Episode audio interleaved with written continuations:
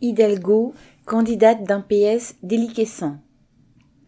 Anne Hidalgo, la maire de Paris, a été désignée officiellement samedi 23 octobre candidate du Parti socialiste pour l'élection présidentielle. Mais, que ce soit à gauche ou ailleurs, il y a peu de chances que cela suscite le moindre espoir. Même le secrétaire du Parti socialiste, Olivier Faure, n'a pas pu s'empêcher de déclarer, ouvrez les guillemets, J'espère que notre candidate ira jusqu'au bout, fermez les guillemets. Les raisons du discrédit du Parti socialiste ne tiennent pas à la personnalité de sa candidate. Elles sont bien plus profondes. À l'origine, il y a plus de cent ans, le PS était un parti ouvrier. Mais cela fait bien longtemps qu'il ne cherche plus à défendre les intérêts des exploités.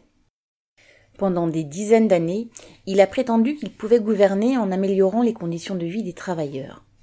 Mais à chaque fois qu'il a dirigé, sous Mitterrand, Jospin ou Hollande, il a de fait servi les intérêts du grand patronat et attaqué la condition ouvrière. Ses passages au pouvoir ont écœuré ses électeurs et ses militants, et en premier lieu ceux du monde ouvrier. Les autres partis de gauche qui l'ont soutenu, et ont parfois gouverné avec lui, ont subi le même discrédit. Pour le Parti communiste, qui avait un électorat plus ouvrier, le discrédit a été plus fort encore. Et aujourd'hui, bien des travailleurs qui se sentent de gauche doivent être catastrophés de voir que ceux qui tiennent désormais le haut du pavé du monde politicien sont les défenseurs affichés du capitalisme, comme Macron, ou des démagogues d'extrême droite, comme Le Pen ou Zemmour. Mais ce monde politicien n'est qu'un reflet déformé de la réalité, un théâtre qui vise à masquer la lutte de classe.